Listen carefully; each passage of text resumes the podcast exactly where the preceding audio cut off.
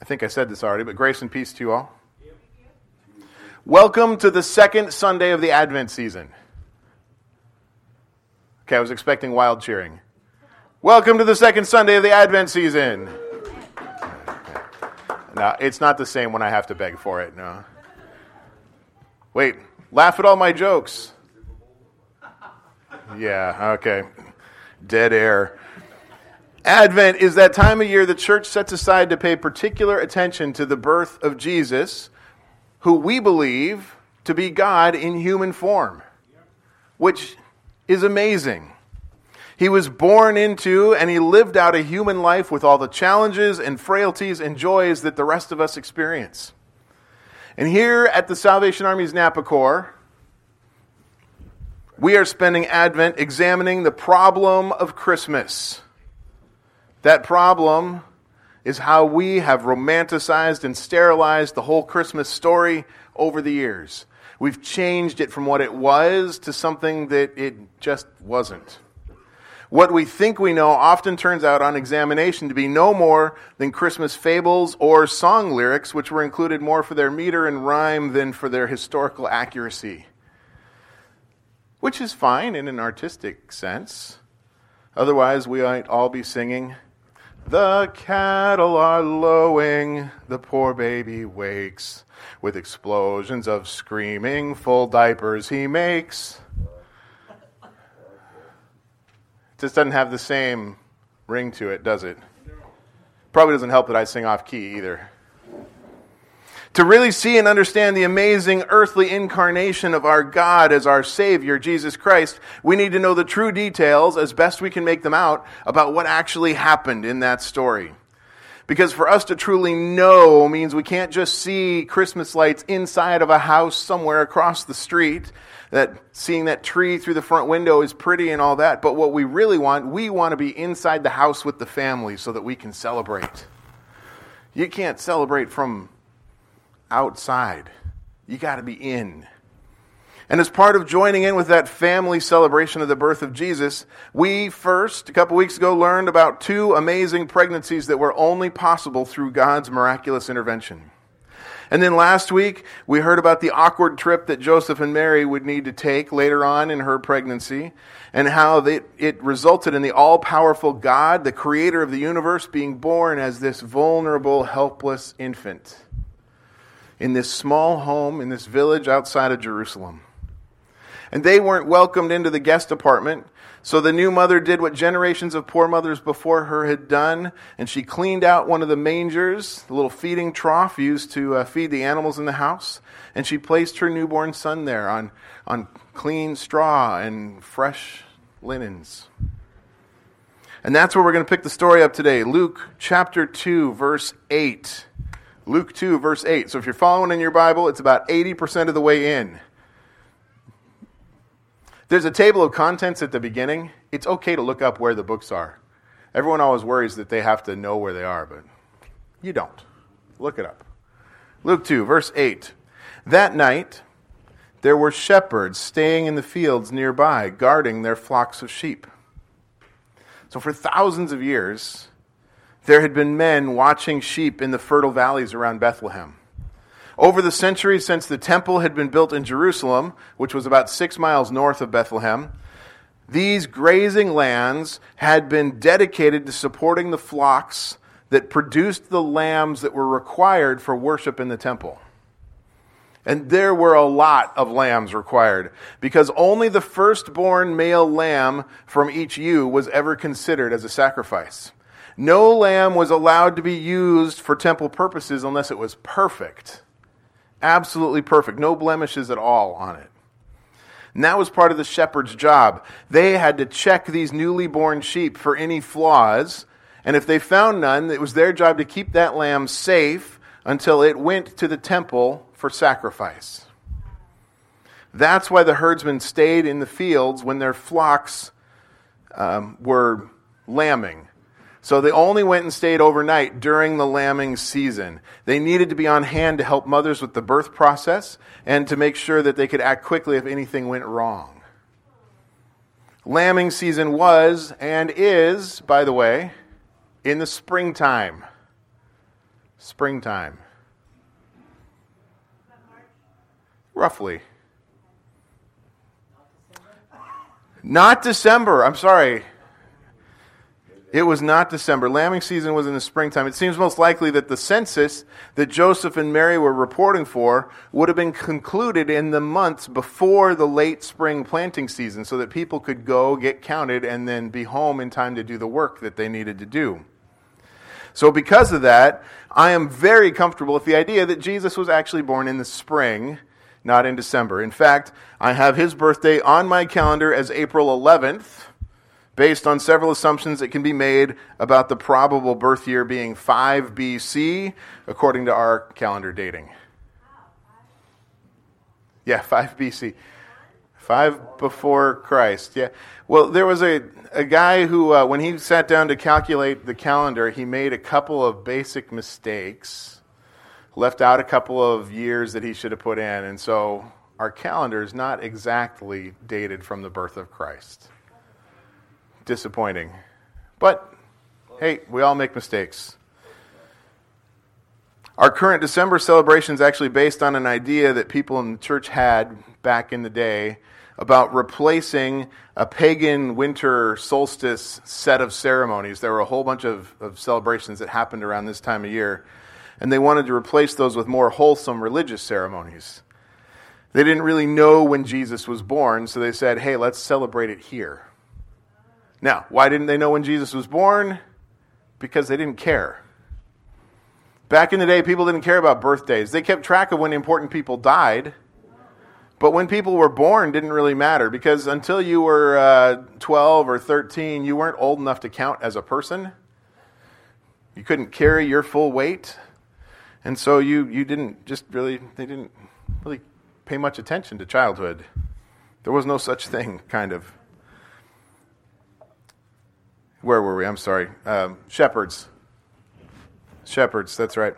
Shepherds were also there to guard against predators because bears and lions were indigenous to the hilly terrain around Bethlehem. Although, quite frankly, by the time we get to the first century, they were pretty rare. Uh, men had hunted their numbers down, and this growing population in Jerusalem and the increased travel on the roads had driven most of the surviving wild animal population away from that area extinction isn't something that just started in the last century. It, it's been going on the whole time there's been human beings. Two legged predators, on the other hand, had increased. So we got less bears and uh, wolves, but more people, more thieves. And shepherds were expected to keep thieves from taking any of the sheep. If they lost a sheep, they were responsible for what it cost. So they were very vigilant to make sure that they didn't lose any of their flock. And having so much responsibility for such an important resource, you would think that shepherds would have been considered to be some of the most important people around. And you would think that being a shepherd would have been considered an important job that a lot of people would aspire to. The uh, scriptures have references to God being like a shepherd. And the promised Messiah is described as, as the shepherd of his people. Moses spent 40 years as a shepherd, and he was the most important person in Israelite history at that point. David, the most famous and popular king of Israel, started out as a shepherd. So obviously, people love shepherds, right? No, I'm sorry. Actually, shepherds were just about the bottom rung of the social ladder. Um, People were taught that there were certain professions that were to be despised, absolutely hated, and shepherds were one of those.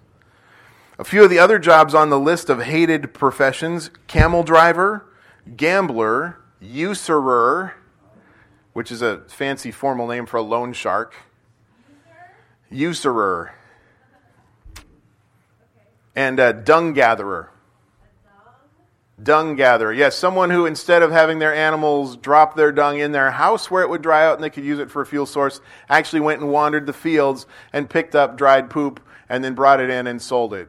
These guys were uh, down there almost as bad, but not quite as bad as shepherds in the social order.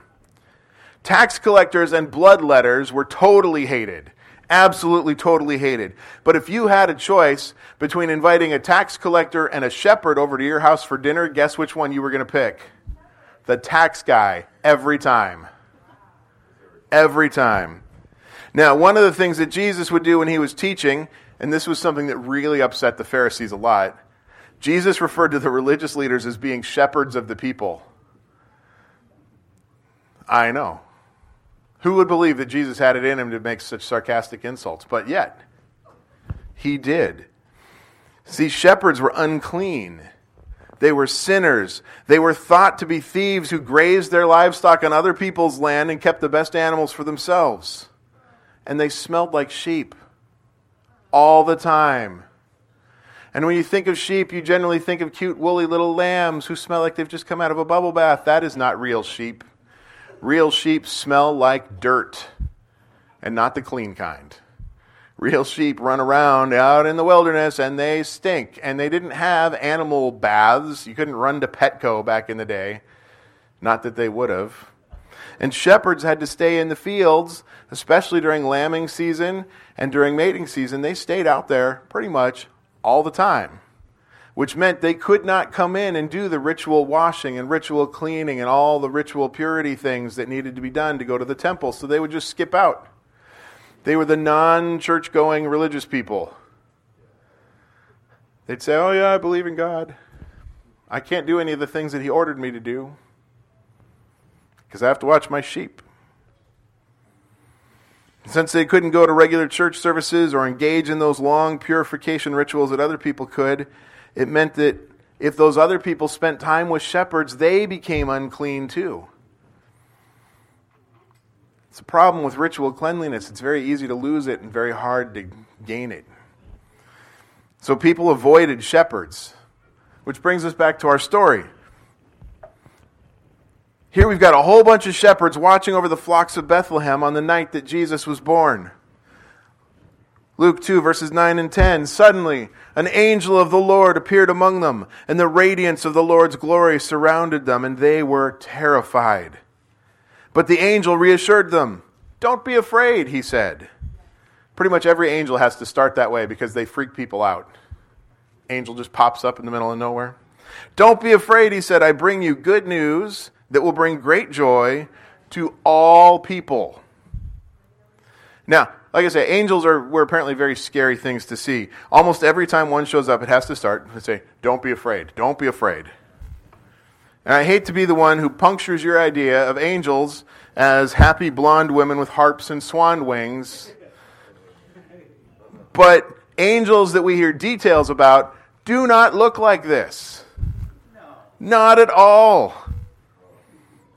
Angels don't look anything even like stuff we see in nature. What we tend to get are creatures with six wings, eyes all over, heads like animals, multiple faces, and they're so disturbing to even think about that they just frighten people.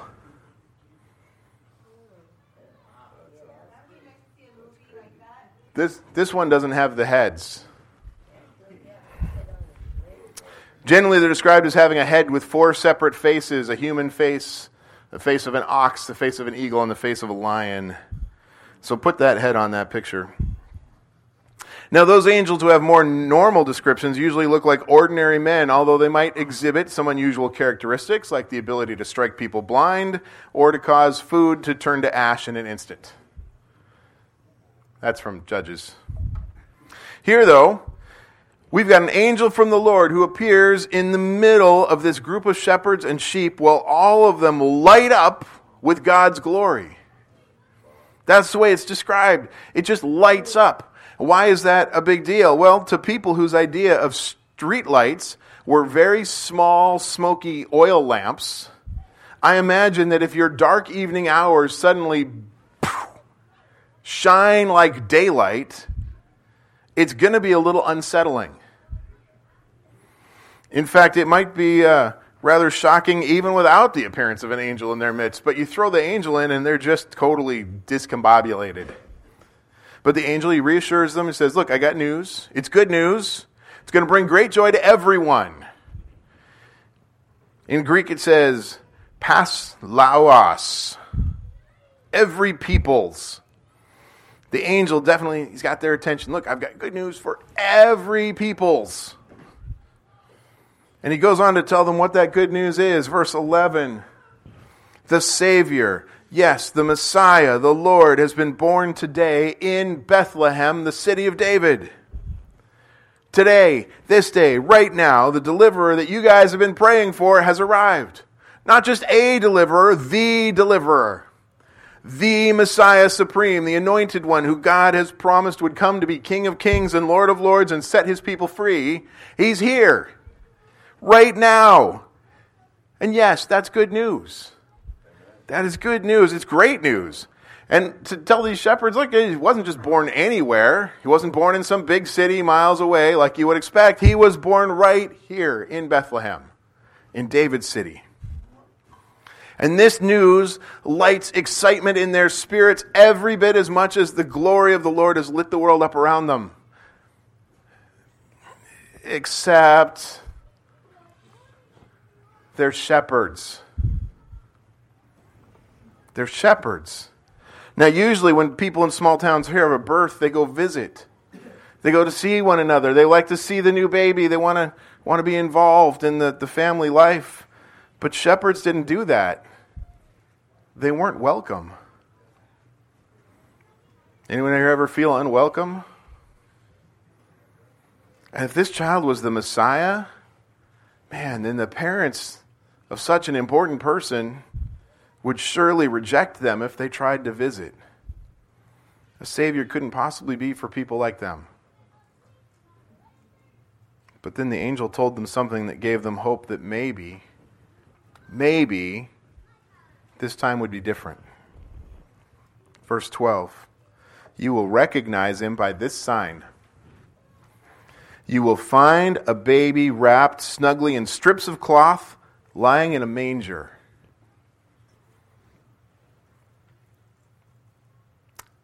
Dr. Ken Bailey is a, a historian of the first century in this ancient Near East. He said, The angels anticipated the anxiety and told the shepherds they would find the baby wrapped, which is what peasants like shepherds did with their newly born children. And furthermore, they were told he was lying in a manger. That is, they could find the Christ child in an ordinary peasant home just like theirs. He wasn't in a governor's mansion. He wasn't in some wealthy merchant's guest room, but he was in a simple two room home just like theirs. And this was really good news. It was their sign, it was a sign for lowly shepherds. And so the first people to hear about the birth of Jesus outside of his immediate family were a group of shepherds who were the bottom of the ladder of society. It's like God was using this occasion of Jesus' birth to purposely reach out and encourage the most minimalized, oppressed, and poorly treated people in his, his uh, human family. It's like reaching out saying, Let me help lift you up. This is for you. And suddenly the angel was joined by a vast host of others, the armies of heaven, praising God, saying, Glory to God in the highest heaven, and peace on earth to those with whom God is pleased. Now, the last word isn't quite right. The Greek doesn't translate to English well. Some translations read, Peace to those whom God has favored. That's a little closer. The word suggests a particular delight or goodwill is being taken. Peace on earth and goodwill to men says one popular older translation. And by men, it would have meant all humankind, not just male people. That's just the way they spoke back then. Yeah, I'm getting all Bible geeky. I'm sorry. We're, we'll bring it back here a little bit. What does this thing the angel says mean? Well, who are we told this birth was going to be good news for? Everybody. Good news for all people. All people, everywhere, everyone. God has favored all people, everywhere, everyone with his peace. The question then becomes what do we do with that peace? Now, something I'm doing with my peace is I'm trying to dispel the myths about Christmas. I'm sorry, people who love the heartless innkeeper, and we've already disproved that there was one. I, I hate to take that away from you, but I just think the real story is so much cooler. And there's another myth that was just dispelled in the verse that just happened, and you might have missed it, and I'm going to bring it up. It has nothing to do with my sermon, but I need to bring it up because I'm uh, a little OCD about these things, and I just feel the need to, to do it. What we've got here is one angel who's doing all the heralding, and the rest of them show up long enough to speak some praises to God. But hark, we do not have any angels singing. Hark the herald angels say. Angels do not sing in Scripture. Nowhere in Scripture are there singing angels. Nowhere. Go ahead. I see the cadet's already looking in his Bible, he's looking for his concordance. No, there are no singing angels anywhere in the Bible. The angels speak. They do not sing. There is an ancient Jewish tradition that the sages had that said, in the beginning of creation, the angels sang when God created the earth, but as soon as sin entered the world, they stopped and they'll remain silent until the world is recreated, which is a beautiful story, but really just there are no singing angels anywhere in Scripture. So.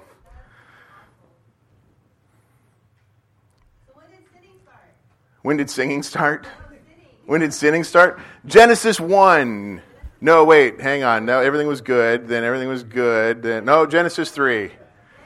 Genesis 3.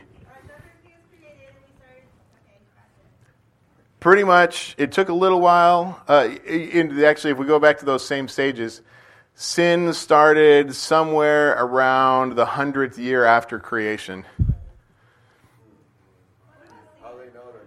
Uh, because Cain killed Abel in the 128th or 129th year after creation, depending on how you did the math.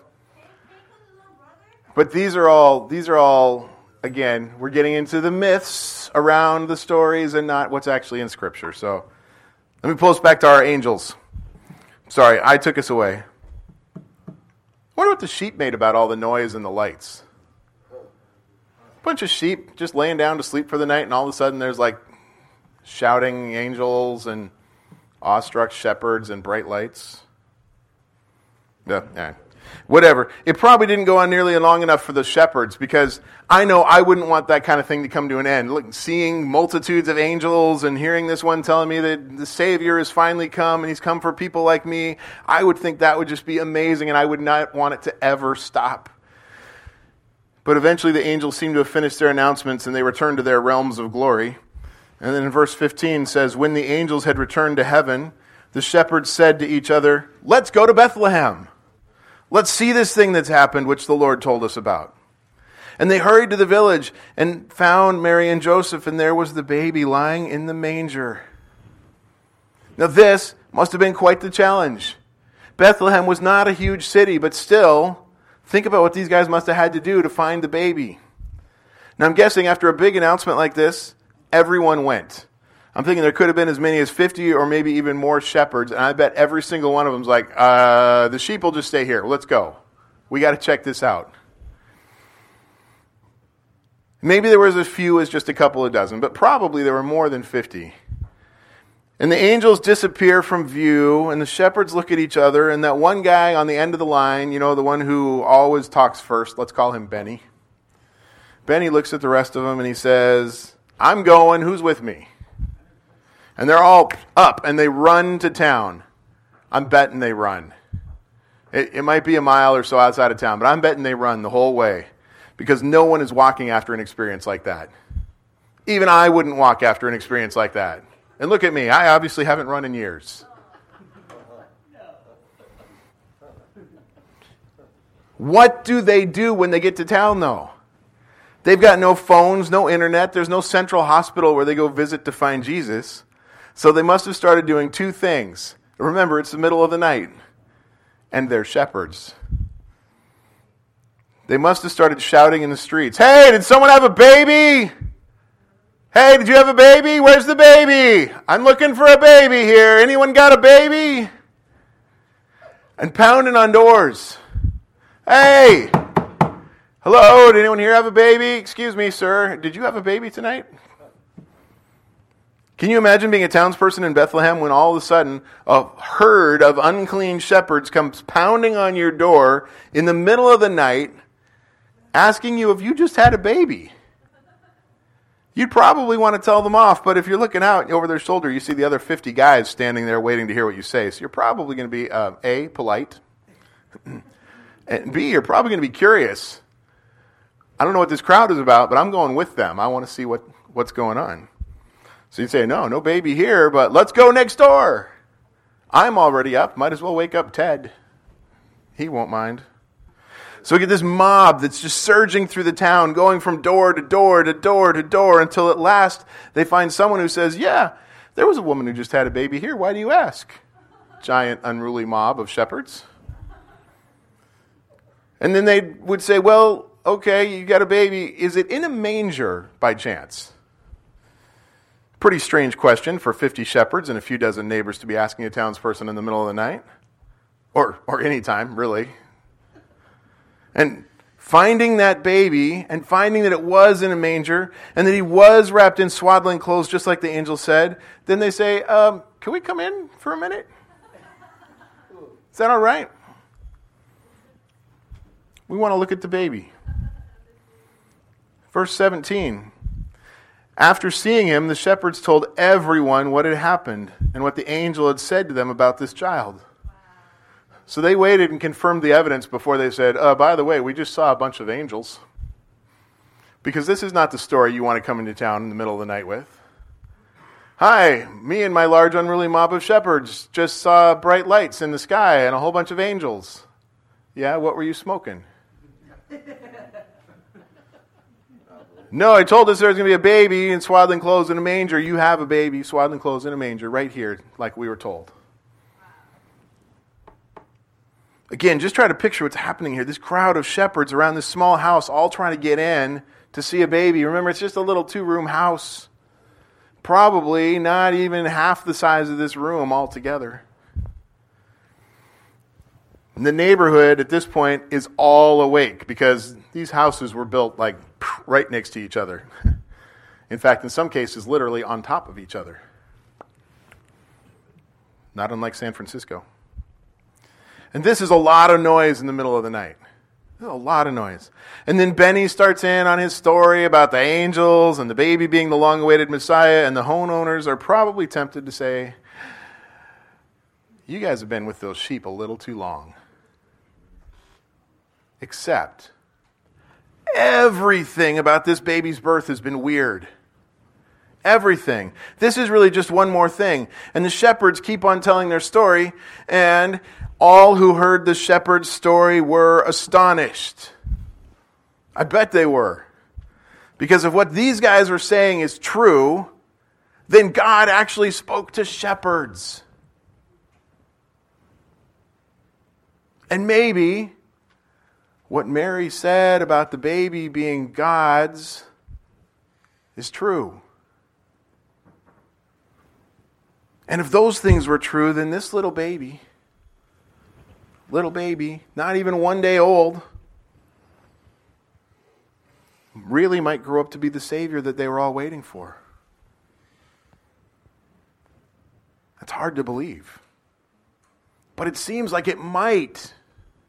It might be true.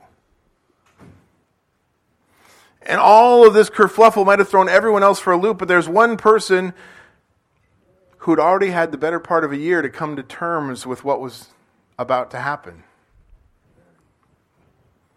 Verse 19 says that Mary kept all these things in her heart, and she thought about them often.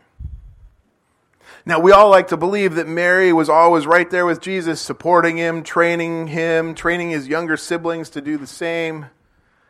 But the truth from Scripture is that Mary did not fully understand her son's ministry until much later, after the resurrection. She didn't get it until after the resurrection. But she had all these things swirling around her during his birth, and I'm sure she built up some great expectations about just who and what her son would be. And how much of this night would replay in her mind on that fateful night 30 some years later when her son was arrested and tried and crucified. How much, when she's watching him be led to a tree and seeing nails driven into his wrist, is she thinking, but the angel said. But that's a story for another time. Right now, the baby is here, wrapped in strips of cloth, laid in a manger. And every shepherd from the temple fields has examined him. Now, what's their job? They examine the firstborn lambs to see if they're perfect for sacrifice. And after they saw the baby, verse 20 tells us the shepherds went back to their flocks, glorifying and praising God for all they had heard and seen. It was just as the angel had told them. It was just as the angel had told them. So, what's the true Christmas story so far? We've got a baby born to an unwed mother to be raised in a house with parents who cared more for God's instructions than man's opinions. The birth of that baby is heralded by an angel which uh, praises God, and those praises are shared by armies of heaven. And they announce this not to kings or to rulers or to priests, but they announce it to shepherds who are the lowest among them. And then the baby was examined and approved by the people who declare sacrificial lambs acceptable. See, God arranged for everything so that his son would be a message to those who feel left out or ostracized. It's his message that says, I love you. You matter. You have every bit as much value as your rich neighbors do. You are all my children. I bring you good news that will bring great joy to everyone who listens to it. That good news is that Jesus is born. So, who are the shepherds among us? Who among us does the world see as untouchable? We are them. We are no better and no worse. Addicts, homeless, prostitutes, the unwelcome, the broken people, those who spend their time among those the rest of the world sees as lost. That's us. That's all of us in one way or another. We are the shepherds. Do you want to hear what God has told his messenger to pass on to you? I bring you good news that can bring great joy to all people. All people. All people. Homed or unhomed. Clean and sober or in the depths of addiction. Straight or gay. Living in sin, trying to be righteous. Male and female tall or short, happy or miserable, Jew or Gentile, I bring you good news that can bring great joy to all people. All people. Want to know the good news? The Savior, the Messiah, the Lord was born that day in Bethlehem, the city of David, and he came to deliver us all.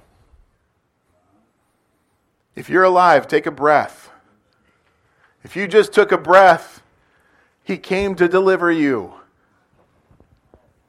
Those ancient shepherds had to go to Bethlehem to find their deliverer. We get to find him all around us. You could find him at this place of prayer up here if you wanted. You can come and kneel before God as a sign that you want to know his love, you want to know his healing. You could come and kneel as a, a way of giving yourself back to God giving yourself back to that creator who loves you so much he was willing to be born into the most humble of circumstances so that you could know he wants nothing more than you, wherever you are, whoever you are. Don't wait for Christmas to give yourself back to God. Give God the present of you right now. I'm going to pray. We're going to play some music. If you wish to avail yourself of this place of prayer, or if you need someone to pray with you, come and do so. Grab one of us in uniform. We'll be happy to come and pray with you. But let's talk to God. God, thank you. Thank you that you love us. The world makes it so hard to recognize that we are lovable sometimes, but God, you care about each and every one of us, no matter who we are, no matter where we are in this world, no matter what our choices may have brought us to or what other people's choices have pushed us to. God, thank you so much for Jesus. And thank you for bringing the message in such a way so that we can recognize when we know the true story that you were reaching out for us, the outcasts, the people on the fringe, the people who are part of society as well. Each and every one of us has our place and our message from you. Don't let us miss it. Help us remember to celebrate you in this Advent season as we come closer and closer to Christmas when we celebrate for once and for all for the year this birth of Jesus, the most amazing gift ever given. Thank you, God, for your gifts to each of us. In the name of that same Jesus, we pray. Amen.